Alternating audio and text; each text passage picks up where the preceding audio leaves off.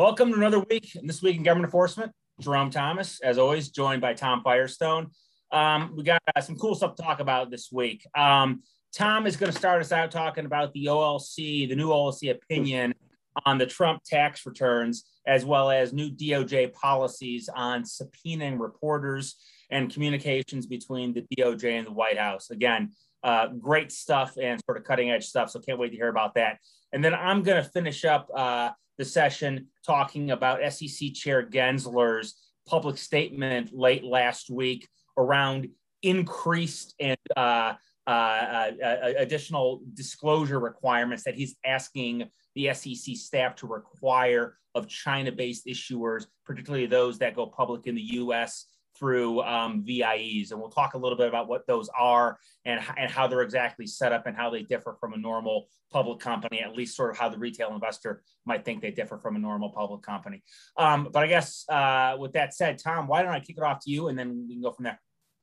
Thanks a lot, Jerome. So, yeah, we talked about when Merrick Garland was appointed, we talked about how he was likely going to revise a lot of the Trump era policies to restore independence to the Justice Department. I think we've seen that in a series of recent memoranda that have come out of the Justice Department. The first one that I want to talk about is the opinion by the Office of Legal Counsel, which was issued last week um, to the Treasury Department advising the Treasury Department of how to respond to a subpoena from the uh, the um, Ways and the Congressional Ways and Means Committee in, res, in re, re, which requested um, President Trump's tax returns. Now, you may remember this is a story that goes back a while. In 2019, the Ways and Means Committee um, requested that the Treasury Department produce uh, then President Trump's tax returns, including returns before um, uh, he had been elected.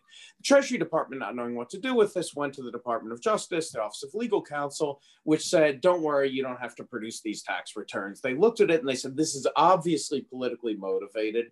They just want to get these tax returns so that they can expose them to the public. That's not a proper legislative purpose. They're only allowed to get tax returns when it's in aid of, an, of, a, um, of a legitimate congressional legislative purpose. Here, look at what they're saying, look at the what the uh, requesters have said about the president having to release his tax returns. This is clearly a political sham. You don't have to produce these documents. Um, and they did not. Now, the Ways and Means Committee has come back with a new request for um, President Trump's tax returns. Once again, the Treasury Department went to the Office of Legal Counsel of the Justice Department, and surprise, surprise, under the new administration, they came back with a very different answer saying, yes, you should produce these documents. And what they said is um, the opinion was authored by Dawn Johnsen, a very distinguished um, uh, law professor from the India, Indiana University, who's now the head of the Office of Legal Counsel. And what she basically said is look, congressional committees are entitled to deference and a presumption of legitimacy when they make these requests. You should we should deny these requests only in exceptional circumstances. And she also pointed out look, 2019, we're now in 2021. We're not talking about a sitting president's tax returns. We're talking about a former president's tax returns. That changes the balance of considerations and the concerns about reduces the risk of political abuse of the system. So basically, uh, OLC reversed previous Trump department policy, told Treasury to produce these documents. Now, uh, not surprisingly, the president's lawyer, Ron Fischetti, who is one of the great deans of the New York criminal defense bar, one of the most respected criminal defense lawyers in New York, said, We're going to fight this thing. He said, The opinion is absolutely ridiculous. And he said, We're going to fight this in court, tooth and nail. Now, I have to say, I think it's going to be an uphill opinion, uh, uphill battle for them to try to get this opinion reversed in court. Um, we're dealing with a different situation in 2019 and from 2019 in a number of ways. Among other things, since then, the Supreme Court has decided the Mazars case, which also involved congressional um, requests for pre the president's tax returns, which the then president um, fought. The Supreme Court basically took a position in that that um, Congress had to do more than demonstrate a mere valid legislative purpose, but they didn't have to demonstrate the kind of specific need that the president was saying that they needed to do.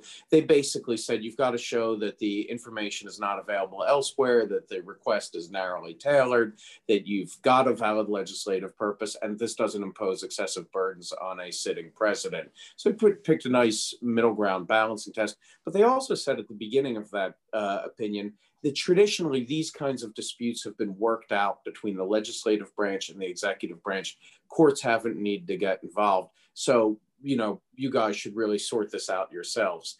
In this situation, what we've got is basically Congress requesting documents and the executive branch saying, yes, we want to produce these documents. So, under the Supreme Court's reasoning in Mazars, which isn't, a, granted, is not exactly on point, it, you know, the branches have done exactly what the Supreme Court told them to do. There's no reason for the courts to uh, to upset that. Obviously, the president's going to fight that. So I think there, you know, we'll see litigation over this. I think that ultimately um, the court will uphold the DOJ OLC opinion.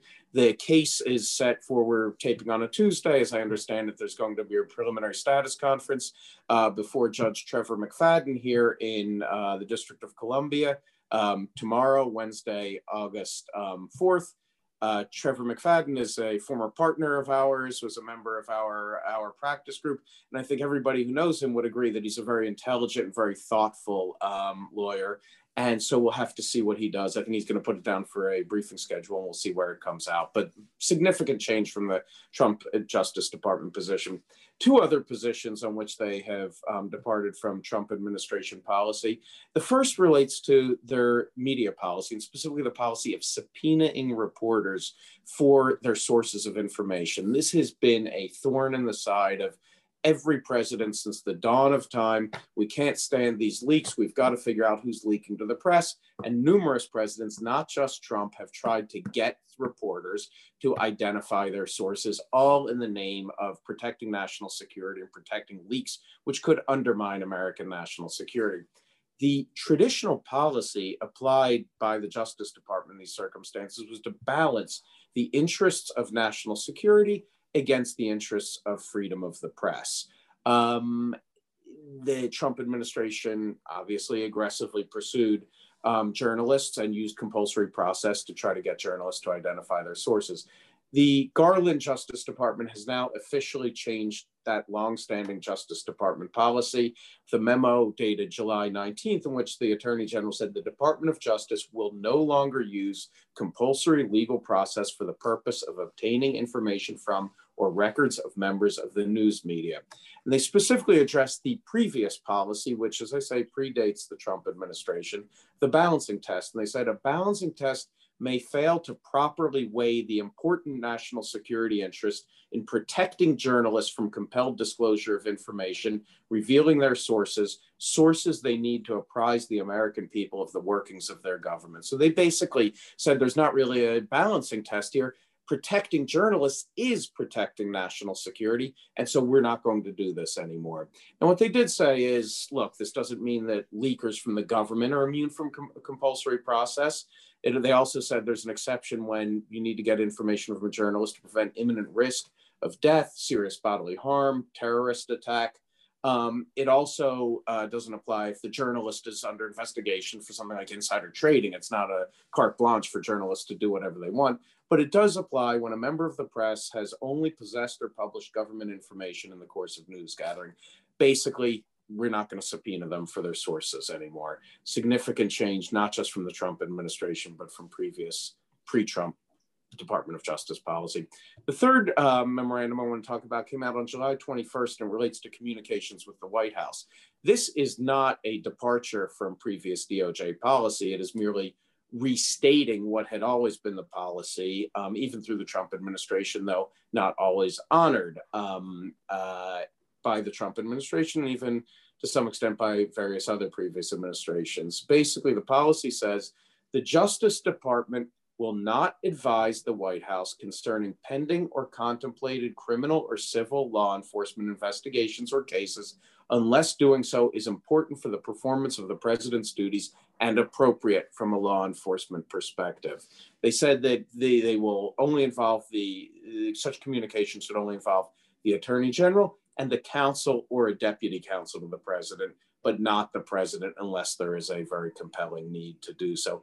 This was largely the policy that was articulated by Attorney General Holder in 2009, but as we know, um, uh, not always honored um, uh, since uh, by the previous administration.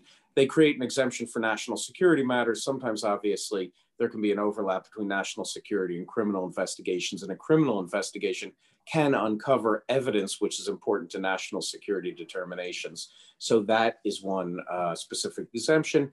They also make the point that requests for legal opinions from the Office of Legal Counsel, such as the one we just talked about, have to come from the count, uh, counsel to the president or the deputy counsel, not from the president um, himself or herself, as may be the case in the future. So we're seeing significant um, changes, sometimes just reiterating a previous policy, other cases, though, actually changing longstanding precedent uh, with regard to um, subpoenas to journalists. So, with that, Jerome, I'll turn it back to you. Thanks, Tom. And whenever anybody says District Court Judge Trevor McFadden, I, I, I just, it, it's Trevor to me, right? You know, it's like you know, you know, grew up together, you know, for a number of years um, you know, uh, you know, real, real good, great legal mind. L- like him a lot. It's just, you know, when when your old friends assume new titles and responsibilities, sometimes you revert back to essentially your childhood. It's like, no, he's just Trevor, you know. but if you see him in court, it is your. Oh, honor. you have. Oh no, no, no. your honor. I, I, I think I would actually stutter if I have to say Judge McFadden because it's just Trevor anyway. But of course, I'm joking. Um, so I, I want to talk about um, a, a, a, public statement that SEC Chair Gensler made last week, last Friday in particular, the 30th of July, um, that uh, is just the latest uh, tit for the tit for tat between um, the US securities regulators and the Chinese securities regulators relating to um, China based companies issuing their securities on US markets. The speech is called Statement on Investor Protection Related to Recent Developments in China. And again, you can find it on the SEC's website, July 30th. Um, so last week, uh, again, Chair Gensler made a public statement, which essentially is tantamount to a mandate to SEC staff, mostly Corp Fin, but you can see a little spillover in some of his statements relating to enforcement um, relating to disclosures that he wants to see the commission require from offshore issuers that are associated with China-based operating companies. Um, and again, we'll get into a little bit about what this means because it's really the structure of these companies and how they're listed in the U.S and what the China based restrictions are on non China ownership of operating companies. That causes a lot of the issues between the US and China with respect to US listings of China companies. Um, again, this comes against the following backdrop, and it, it goes back a decade plus. Um, but recently, US Congress passed the Holding Foreign Companies Accountable Act. We talked about that on the show which does a lot of things, but at its core calls for the SEC to delist Chinese ADRs from the US market if the company has failed to comply with uh, allowing PCAOB uh, audits for three years in a row. Um, this is really kind of uh, what people are talking about as kind of the ticking time bomb uh, in the Chinese listings in the US, looking at 2025 as a potential significant uh, moment for delistings, uh, litigation, enforcement, et cetera, given that really 2022 is when that clock is going to start. Um, but but there's also there's some stuff going on in China as well. So recently, um, a China-based rideshare company Didi, its stock plummeted close to 40 percent after you know shortly after its New York Stock Exchange listing, based on the Chinese government taking um, um, action um, that, for all intents and purposes, prohibited new users from downloading um, the Didi software and prohibited other vendors from using Didi software and Didi um, uh, code. Um, this was apparently triggered by news of a uh, formal investigation by the uh, Chinese Cybersecurity Administration, but came right on the heels of a, of a public offering of Didi in the US. Um, China's also proposed new rules requiring cybersecurity review of any company with data of more than 1 million people and the approval by Chinese authorities of any Chinese company that wishes to go public via a VIE offering, variable interest entity offering in the United States. And recently, the Chinese government has also prohibited Chinese tutoring companies, uh, education companies, from going public via this VIE route, a variable interest entity, which you know sent uh, sent the, the market in the U.S. for those companies um, sliding quite a bit. So, real quick, um, let's talk about what this statement is and, and what some of these terms are. So, um, so uh, Chair Gensler first set out uh, and tried to make clear what U.S. shareholders actually own when they think they're purchasing shares of a Chinese issuer on U.S. exchanges. On U.S. exchanges, he said, um, you know, look, in many sectors in China, companies are not allowed to have foreign ownership and cannot directly list on exchanges outside of the U.S. And that, in fact, is true. Um, essentially, there's a prohibition on non-Chinese ownership of, of businesses in various uh, industries that are that are deemed to be significant to the Chinese uh, national interest, which includes a wide variety of industries. Um, but there is a well-known and not well-kept secret that both everyone in the U.S. and the Chinese regulators know about, and it's called the variable interest entity route. So what happens is Chinese operating companies looking to raise money through offerings, including IPOs or listings on U.S. stock exchanges, um, can set up a VIE structure. And so, what's the VIE structure? Well, it's super complicated. If you look at some of the charts in listings and IPO documents, um, it, it, it, takes a PhD to figure them out. However, I found one real user friendly description in a July 14th uh, Nikkei Asia report. Um, VIE listings, quote, involve a US listed shell company re- registered in, and could be in the Caymans or other jurisdictions, signing contracts through a China based subsidiary with the Chinese enterprise that actually runs the operations. These, in effect, grant the Caymans company control over the business and a claim on its profits, even without direct ownership. This allows overseas investors to become de facto shareholders in the Chinese company. Gensler went on to explain that um, it's this offshore shell company, oftentimes referred to as the Cayman Islands company, that, that US investors actually own the interest in. And then the, the shell company enters into service and other agreements with a China based operating company. Um, which, which ultimately issues its shares through the through the, the Cayman company in uh, you know in the U.S. However, the shell company actually, he said, has no equity ownership in the China-based operating company. And for accounting purposes, the shell company is simply able to consolidate the operating company into its financial statements. So Chair Gensler went on to say, look, this is how American investors are getting exposure to the China-based foreign, to the China, to China companies, including China-based operating companies but it's only through a series of service and other contracts. Um, and he said he worries that investors may not realize that they hold sh- stock in a shell company rather than a China-based operating company. And kind of a, as, a, as, a, as a sidebar here, for anyone who has worked over the years in the China reverse merger cases, uh, going back probably now more than a decade, and and and forward you're quite familiar with this operating structure right? There's a there's an entity that is listed in the us but the operating company is quite different. And there is no ownership link. There's a there's a there's a, a contractual relationship between the two but the operating company kind of stands on its own um, and has its own ownership interests in China, which oftentimes are governed by foreign investment restrictions under Chinese law. So as a result of this, um, you know, Chair Gensler directed the corp fin staff to, to, to, require certain disclosures from offshore companies uh, uh, and issuers associated with China-based operating companies in registration statements before they become effective with the U.S.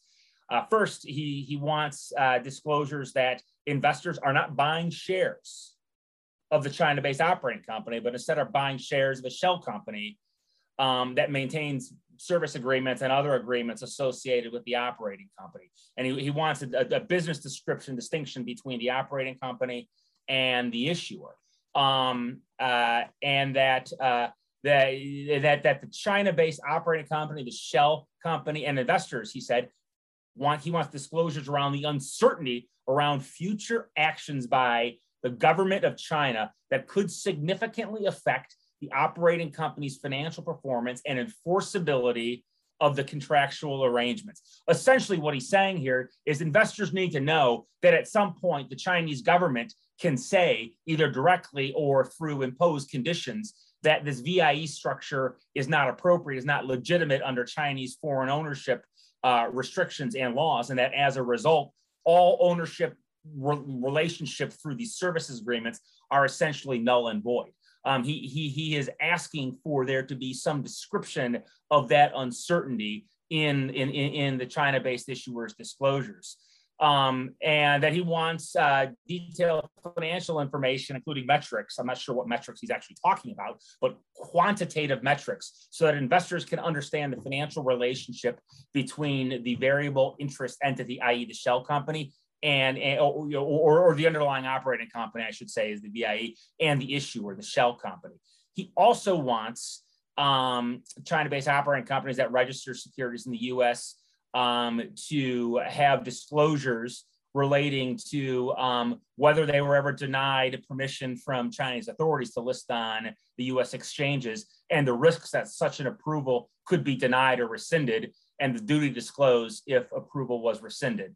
And uh, he, he also wants disclosures that the Holding Foreign Companies Accountable Act um, uh, requires that the PCAOB be permitted to inspect the issuer's um, public accounting firm within three years, which may result, if that doesn't happen, in a delisting of the operating company in the future if the PCAOB is unable to inspect the firm. So look, he's very much focused here on disclosures, and, I, and I'll talk a little bit about sort of my thoughts on that. Um, um, but but he didn't stop there. Um, he also had two other mandates or reminders to the SEC staff that touch more upon enforcement. He said first, in addition to the specific guidance that he he just gave and that he expects uh, it expects CorpFin to follow up on, he said that the SEC will continue to hold all companies to the securities laws high standards for complete and accurate disclosure. Second, he asked staff, the, the, the, the uh, SEC staff, to engage in targeted additional reviews of filings for companies with significant China-based operations, right? Um, and so while he doesn't specifically mention enforcement anywhere in there, um, you don't have to be Sherlock Holmes to know what he's saying, right? He, he is foreshadowing that there, there is a disclosure regime or enhanced disclosures that he's looking to have around these China-based issuers, but that he's also expecting CorpFin and, and tacitly enforcement to look closely at, at, at the conduct and disclosures of China-based issuers listing in the United States. Um, you know, so obviously, um, you know, this isn't going to result in enforcement cases right now, but it could very well start resulting in investigations and enforcement actions down the road. Um, what's interesting, Tom, is that a few years ago, actually a while ago, I actually owned a small amount of shares in one of these types of companies, a VIE company um, really just to get some personal and professional exposure. It actually happened to be an education company um, that, that that ended up uh, essentially, and it's my it's my investment, ended up being completely worthless based on delistings and lawsuits and um, actions taken by the U.S. and the Chinese government. Um, but but I get what he's saying. But I also get um, I, also get there's a rub here and there's a challenge, right? So what, what Chair Gensler is saying is 100% right. He wants disclosures made to investors about essentially the risks that these companies pose and, and, and the fact that investors may think they're actually buying the operating company that they own shares of the underlying operating company when they really own something much different um, uh, what i'm saying is that uh, you know I, I I am an SEC lawyer, been doing this for 20 years. I've actually you know been through the investing rigmarole on this, and it's ridiculously and notor- notoriously complicated for anybody.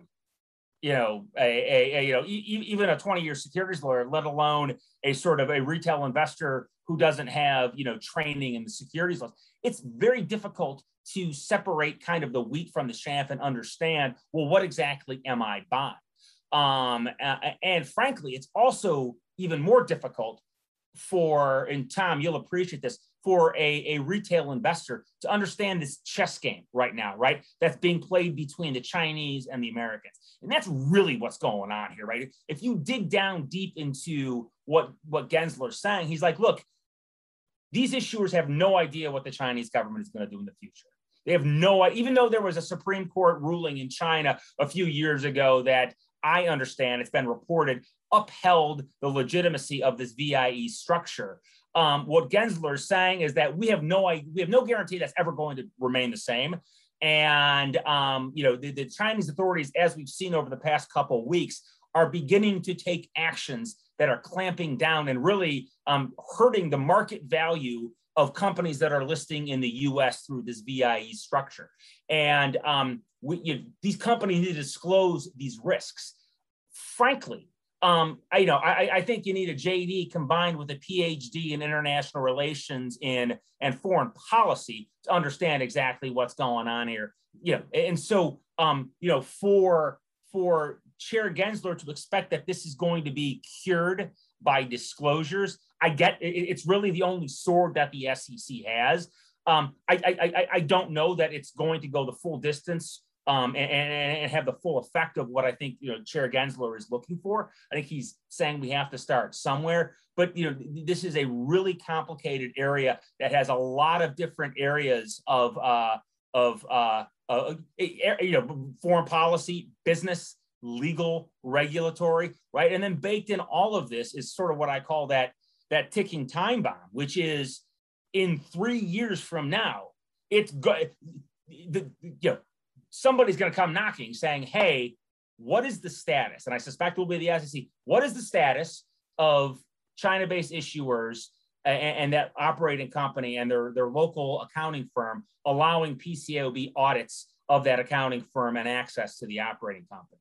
And if progress has not been made there, um, I think the SEC is going to be hard pressed to not move aggressively on delisting but that's going to destroy the value of these companies, much of which are held by U.S. investors here in the United States. So there is a there there there's a there's a policy, there's a market integrity, um, uh, and there's obviously sort of international relations and foreign policy that's driving this. It's um, it, it's really interesting. I I, I you know uh, you know there are reports that the Chinese government knows about these, and I they, they have to know about VIEs. I suspect they absolutely do.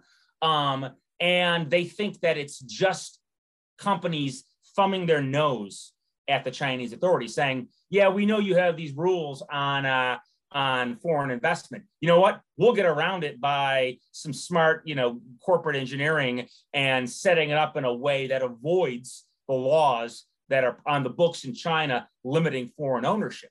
And there's a view that the Chinese authorities do not like this and um, you know maybe looking to take action um, with respect to companies that continue to go to market in the U.S. through this through this avenue. On the flip side, though, Tom, you know if China truly wishes to sort of emerge and become a part of the global economy, um, uh, it cannot arbitrarily take action that that that that crushes the market value and the investment value of global investors. And it's not just American investors, are global investors who have purchased shares, in their view, of this company. Um, eh, yeah, that, that, that will have or could have significant repercussions as to questions about how well of a global citizen China is playing in, in, in the overall marketplace and, in the group of citizens, global citizens, if, if they are just taking steps to, um, you know, destroy investor value in